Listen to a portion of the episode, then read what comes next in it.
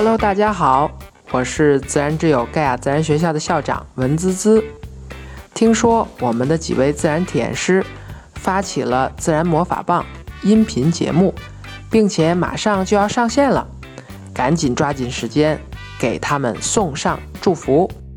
为什么要向大家推荐这一组有趣的自然故事呢？是因为在前一段疫情严峻的时间，有一个很严重的问题在困扰着文滋滋和我的同事们，那就是我们这群自然控没有办法再继续带领大家到大自然当中去感受、探索、发现，并和大自然交朋友了。然而，当文滋滋听到了自然魔法棒当中一个又一个生动有趣的故事之后，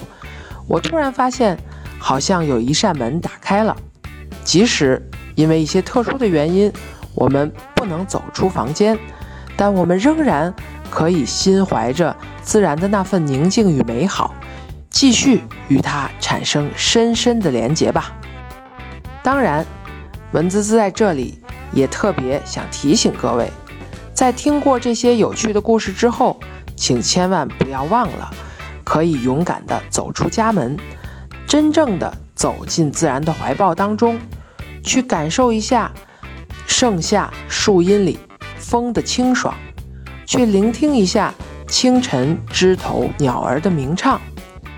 去嗅闻一下那午后花的芬芳，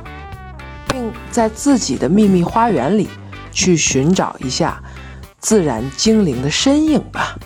因为在那样的过程当中，我们可以获得滋养和生命的收获吧。好，就不多占用大家的时间了，赶紧去听故事吧。自然魔法棒，自然魔法棒，bling bling 变。